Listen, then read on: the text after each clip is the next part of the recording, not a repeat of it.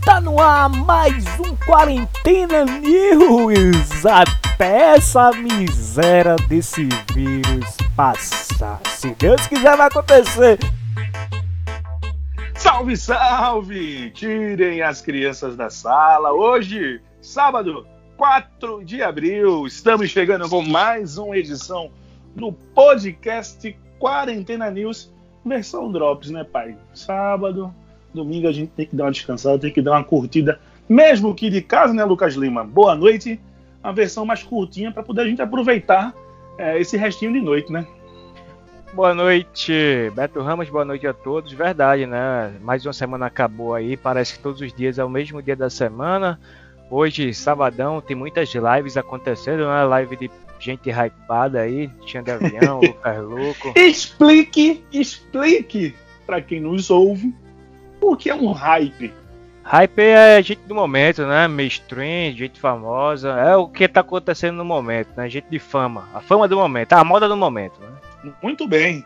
Vamos comentar rapidamente o que abordamos durante essa semana. Começando no Lucas Lima, sempre é, com aumento exponencial do número de casos né, aqui no Brasil do coronavírus.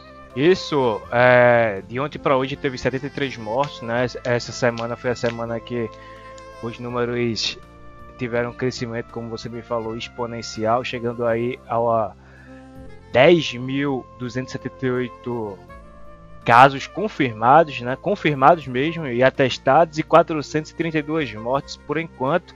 Lembrando que esse mês de abril aí é o mês de divisor de águas, é o mês que a gente vai é, de fato ver se a parada vai mesmo ou se ou se vai dar uma estagnada, né? Porque veja, eu acabei de chegar do, do Big Bom Preço, fui fazer algumas compras. Lembrando que o Bom Preço não está nos patrocinando, a gente fala porque aqui não tem frescura. Ah, acabei de chegar do Big Bom Preço.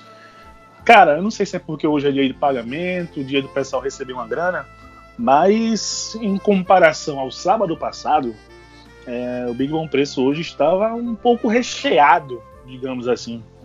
Tinha bem mais pessoas do que semana passada.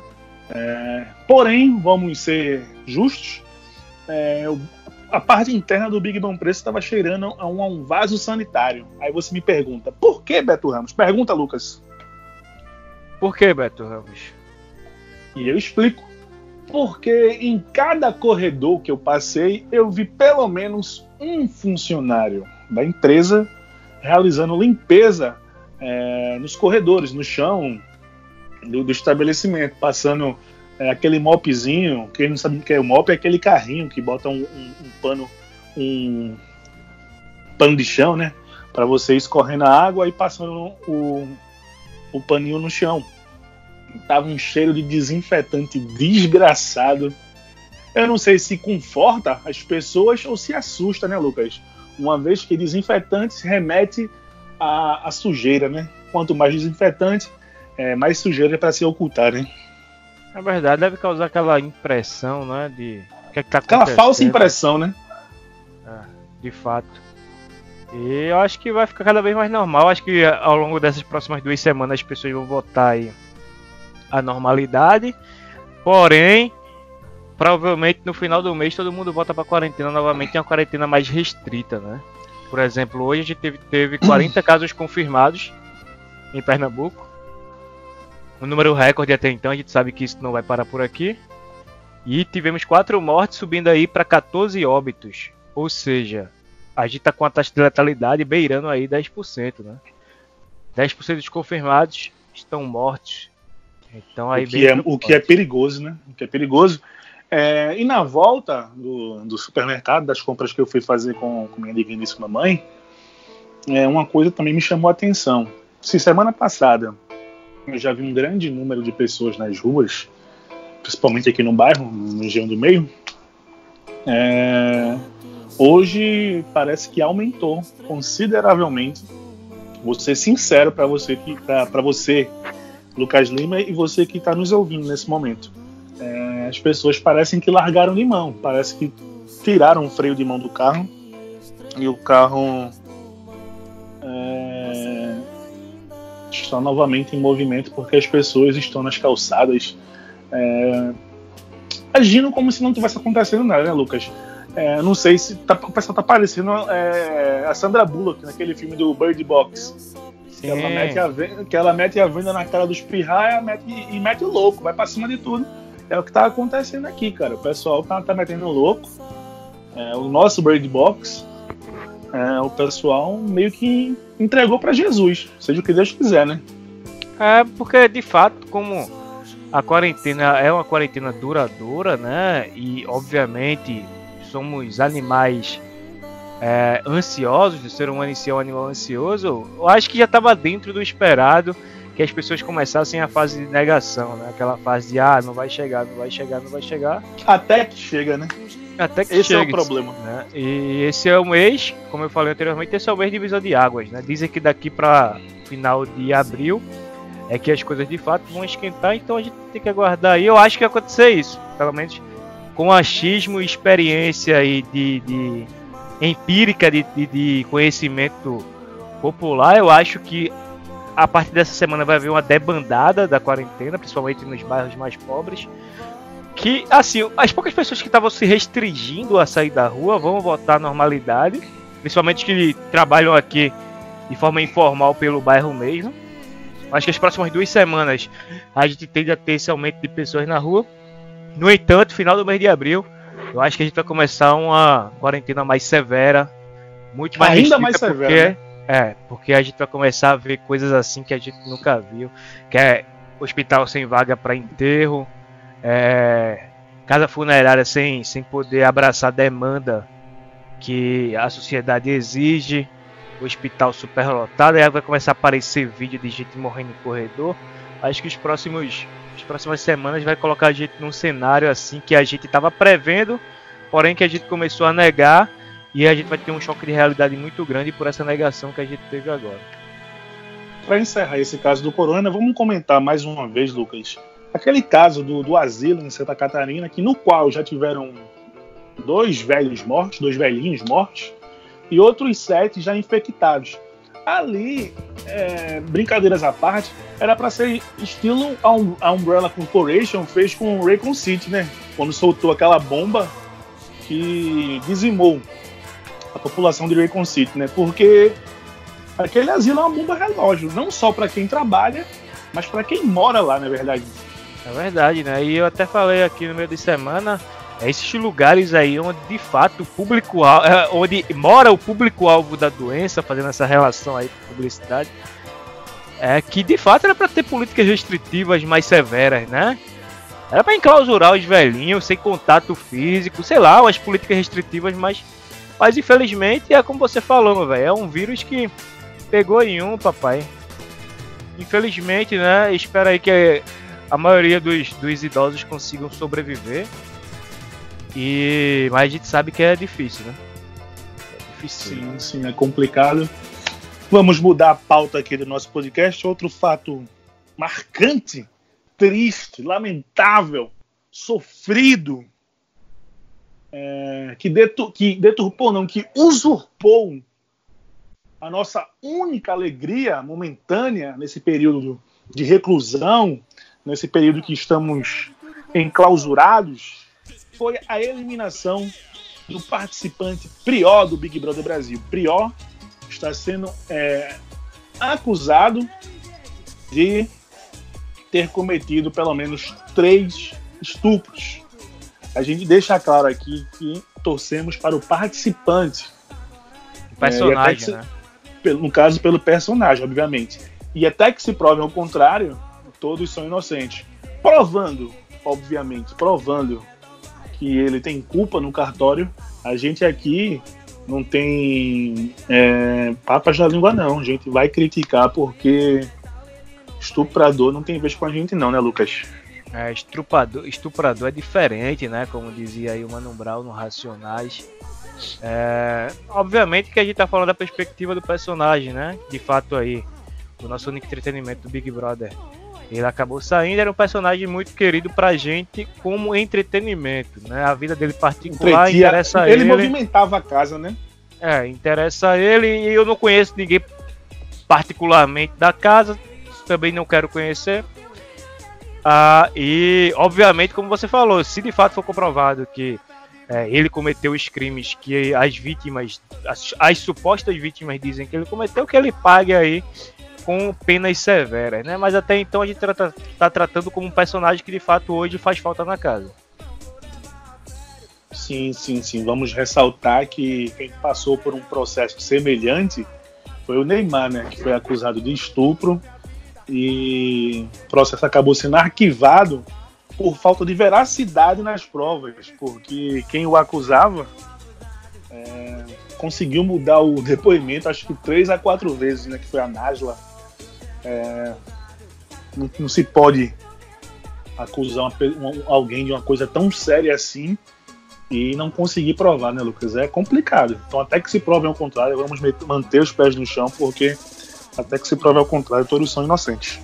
É verdade. E a gente vive uma época de pós-verdade, né, onde as pessoas elas têm suas convicções acima dos fatos e a gente tem que ter muito cuidado, principalmente a gente que estudou e é jornalista formado em, em, em disseminar fatos, em disseminar as coisas e ter muito cuidado para fazer a apuração dos casos também, porque a gente pode acabar com a vida de uma pessoa que está sendo acusada por uma coisa e, é, e supostamente é, e, é um, um, e era inocente no caso, né? Mas assim, eu quero dizer é o seguinte: é, espero que seja feita uma investigação de forma séria, que a polícia trate isso de forma séria e severa.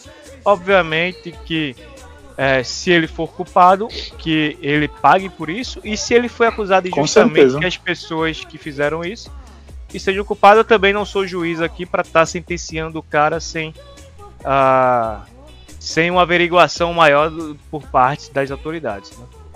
Com certeza. Vale ressaltar que um pedido de desculpas ele nunca é na mesma intensidade que uma acusação, né? Por mais que você se desculpe, é, o peso de uma acusação é, é, muito grave, né, Lucas? É verdade, você pode acabar com a vida de uma pessoa que é inocente, né, obviamente. Se, muito bem. Se a pessoa é inocente receber uma acusação dessa, é uma acusação gravíssima, né? Sofre a pessoa e sofre a família, sofre os amigos, todo mundo que tá ali ao redor. Com certeza. Partindo para outra pauta que comentamos aqui nessa semana, falamos um pouco sobre novelas, né, Lucas? Novelas que nos agradam e que poderiam ser reprisadas é, para nos entreter nesse período de quarentena, né? É, a gente relembrou aqui com o Banacana, Pescador Parrudo, Uga Uga, a Beijo do Vampiro também, novelas que... Acho que a novela que precisava votar também era Floribela. E a Floribela, né? Uma novela aí que junto com Rebelde, são duas novelas daquela época, acabaram sendo um grande fenômeno, né? De nossa adolescência. Eu lembro que na época eu gostava muito de Rebelde porque era um assunto que as meninas gostavam, né? Então era um assunto de fácil adaptação para conquistar, alcançar os meus objetivos quando adolescente. Né? Você que já já chegou na roda de amigos com um papo de astrologia para conquistar meninas, dizendo ser avesso a, a, redes sociais também, né? Ah, sim, sim, sim. Tem, tinham, tinham várias estratégias aí. Essa malandragem eu carrego desde a minha adolescência. Você é o famoso bolsa de linha do tiro, né? Claro, grande a, bolsa. Ma a, a malandragem está nas suas correntes sanguíneas, né? É verdade. Eu sou, eu sou, eu sou uma versão light de Borel. Borel é uma versão queira não, mais, queira não, queira mais não, hard, né? Eu sou uma versão queira mais... não. Queira ele não, que tá muito magoado com você, pelo que eu notei nesses né, dias. Por que ele tá magoado comigo? Saiu do grupo ontem, né? Eu entrei na mente dele, foi? Foi, entrou. Rapaz, uma situação muito difícil na Bahia, né? Uma cidadezinha pequena, pobre. É difícil, velho. Muito bem. É, além das novelas, nós também citamos séries, né, Lucas? Cardápio da Netflix, da Amazon, para os queridos assistirem é, nesse período de quarentena. Algumas séries que a gente pode estar tá indicando para a galera, né? Breaking Bad, por exemplo. Você falou de uma série que tinha no Netflix, agora me fugiu o nome, que é com Ashton Kutcher. Como é que é o nome da série mesmo? É, Dead Seventeen Show. É muito engraçada essa série. Engraçadíssima, assim. Séries que a gente pode estar tá indicando pra galera aí. Você pode falar três, eu falo três e a gente fecha aí já pra partir pra, pra os filmes, né? Isso, eu vou tentar citar aqui uma de comédia que é, é Dead Seventh Show, muito boa. E uma que eu tô assistindo hoje, que eu tô gostando pra caramba, que é a Peak Blinders, que é tipo um Pablo Escobar, um Al Capone da Inglaterra. Sim, sim. E por último, eu vou indicar aqui outra série de humor que eu assisti recentemente, me marcou, é The Office. Da, essa já da Amazon, né? Muito bem. Você, você é, fala aqui para o pessoal, você falou as suas. Eu posso indicar para a galera aí que tem a Amazon, sua conta da Amazon, conta da Netflix. Você pode ver no, no Netflix. Você pode estar tá acompanhando Suits, que é uma série muito boa, que é de advocacia e tal. Já na Amazon você pode estar tá assistindo a Dois Homens e Meio. E, e por fim, se você curte série de, de herói, tem série, séries boas no, no Netflix. É, Flash, por exemplo, tem Punho de Ferro. São, são inúmeras séries que, que vai te entreter nesse momento. Vocês podem estar notando aí que a gente não citou La Caça de Papel. Como diria Capitão Barbosa. La Caça de Papel. Por quê? Eu, particularmente, achei a série muito é, superestimada. Série fraca é, que tá na quarta temporada, salvo engano, uma encheção de linguiça danada, é, com, com a mesma temática de sempre, não muda nada. E as pessoas, é, assim como pagavam pau para Game of Thrones, é, essa é uma opinião impopular, pelo menos é a minha. Assim como o pessoal pagava pau para Game of Thrones, pessoal paga muito pau para La Caça de Papel. Eu não gosto da Casa de Papel, já gosto de Game of Thrones, né? Mas a Casa de Papel acho que é meio que uma novela compacta. Tem muitos elementos latinos que eu acho que por isso que o brasileiro gosta tanto. Mas assim, é muito chato, é um negócio meio que surreal, é. Eu não gosto, eu, não, eu acho, eu acho chatíssimo. Eu tentei assistir, a, a, a, confesso até que eu busquei ver a primeira. A primeira temporada, a primeira parte, eu não sei como eles chamam inteira e achei muito, muito furo de, de roteiro. Achei muita coisa assim forçada pelo, roteiri, pelo roteirista que não tinha nexo algum aquilo, de aquilo acontecer, passa, né? Passa a sensação é. pra gente que. que pro crime acontecer tudo dá certo, né? Tipo, é, é. A gente, a gente sabe que na perspectiva real, um crime pode acontecer sim, só que não com tanta perfeição, né? até porque se trata de pessoas humanas. É, o próprio filme, que a gente vai chegar daqui a pouco nesse tema, o próprio filme é, Doze Homens e um Segredo é, trata o crime como, é, de uma perspectiva mais realista, é, contendo vários e vários erros é, no assalto da no assalto do, do cassino. Já em La Caça de Papel não, a gente fica com a sensação de que é como se fosse tudo programado para dar certo, para ter mais uma, mais uma e mais uma temporada, né? É, porque se você partir ali da premissa, deixando spoiler aqui, por mim, como é algo que eu acho que vocês que não assistiu ainda, espero que vocês não assistam, porque é uma perda de tempo. Ah, é assim, Beto, tem muita coisa assim que a galera tenta empurrar ela abaixo, né? Porque, por exemplo, esse romancezinho aí da delegada, que tava no nível de estresse altíssimo com esse crime aí, que é um crime nacional, né, até continental. E ele consegue seduzi-la a ponto dos dois terem uma conexão. Isso é muito surreal, né? Isso aí, de fato, eles jogam goela abaixo pra gente como.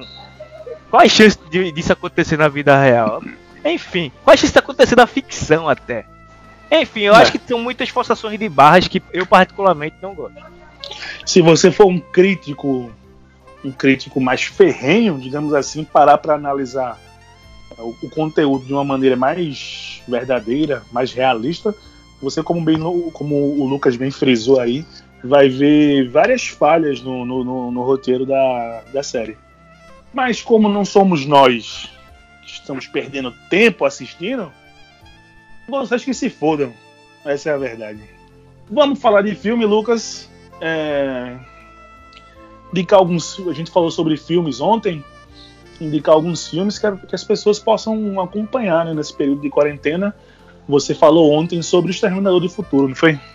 Isso, a trilogia, a primeira trilogia, depois que acabaram cagando com, com a franquia, mas o primeiro Exterminador do Futuro é muito bom. É, que conta a história de John, é, John Connor, né? Sarah Connor, a mãe dele. John Connor, o salvador da pátria, e o exterminador, que é programado pela Skynet para voltar ao passado e matar o líder da resistência, que é o John Connor, que é o grande herói daquela, daquela franquia. Né? E tem, obviamente, talvez o maior e melhor ator de todos os tempos, Melhor não vou entrar no mérito porque eu não sou especialista em filme, mas para mim é o cara que mais me diverte no, no, cinema. Eu sou um cara que eu não gosto muito de cinema, de ir pro cinema, mas qualquer filme do, do Schwarzenegger eu sou obrigado a ir porque de fato ele é um ator assim incrível. Eu tava assistindo, você falou do Schwarzenegger, eu já cito o Stallone, filme que eu assisti essa semana que eu relembrei, né? Assisti, acho que pela terceira vez, é o Stallone Cobra. Meu amigo, que filme da porra. Que filme, velho, que filme. E olha que o filme é de 86, 87, 88. Eu, eu, eu não tenho a certeza, mas eu acho que é de 86. Eu nasci em 90. Daí você tira é, o tempo que faz que esse filme foi feito. E é um filme muito bom, velho. É, o Stallone é um investigador da polícia e vai investigar, obviamente, uma série de assassinatos que está acontecendo na cidade de Nova York. Daí você tira. É, você pega Stallone, junta com um pouco de tiro, com um pouco de porrada, com um pouco de ação, não, não, não tem como dar errado, né, Lucas Lima? É a receita perfeita, né? É verdade, Beto, é verdade sim.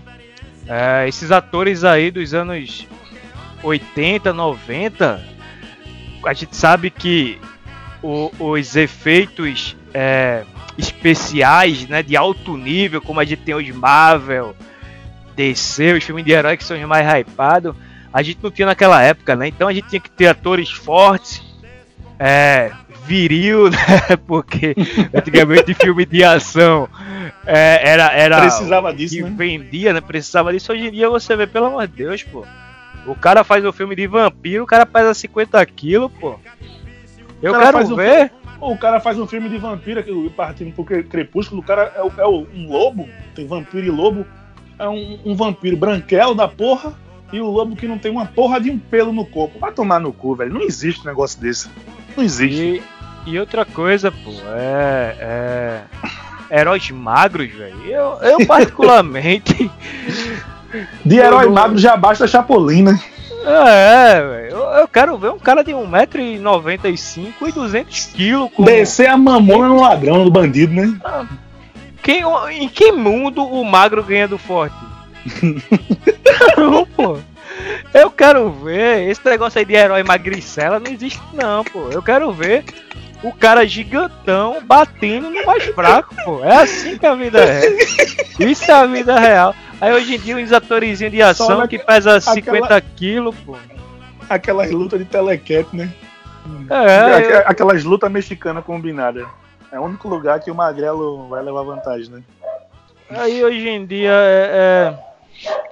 é... é uns heróis nada a ver, bicho. Cara, eu gosto do estereótipo do herói, o herói forte. Tá ligado? Que Porque desce, mostra desce que. a porrada. Mostra quem manda, né?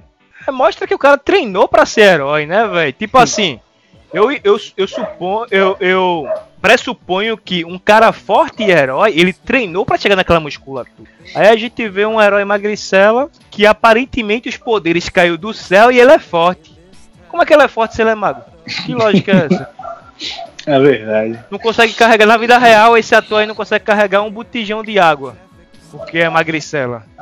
Aí é verdade. No cinema ele é indestrutível. Pelo amor de Deus. Muito bem. Fizemos um resumão do que foi comentado aqui na semana. Amanhã faremos outro podcast de maneira drops. Esse acabou até se estendendo um pouquinho. É, mas amanhã faremos outro podcast de maneira drops. É, e mais alguma coisa que você queira ressaltar, Lucas? Rapaz, só para finalizar o negócio do Arnold Schwarzenegger, tem um filme do Arnold Schwarzenegger de humor que é muito engraçado, que é Gêmeos. É ele e o Danny DeVito. Que é engraçadíssimo, cara. É, ele é irmão gêmeo de um baixinho, carequinha. Não sei se você lembra, esse filme passou mil vezes no cinema em casa. No, no... Sessão da tarde, sei lá qual é o nome dessa ah, Mas vale muito a pena ver. Eita Deus. É isso aí. É, a gente vai encerrando esta edição resumida, que nem foi tão resumida assim do nosso podcast. É, agradecer mais uma vez ao Lucas Lema por me ajudar a tocar esta bagaça. Sem ele e sem vocês, obviamente, eu não conseguiria. Amanhã estamos de volta, estaremos de volta, perdão. Amanhã estaremos de volta neste mesmo horário, neste mesmo canal, bate horário, bate canal. É, aqui quem fala é o Beto Ramos e vocês já sabem, né? fiquem em casa. Eu fui!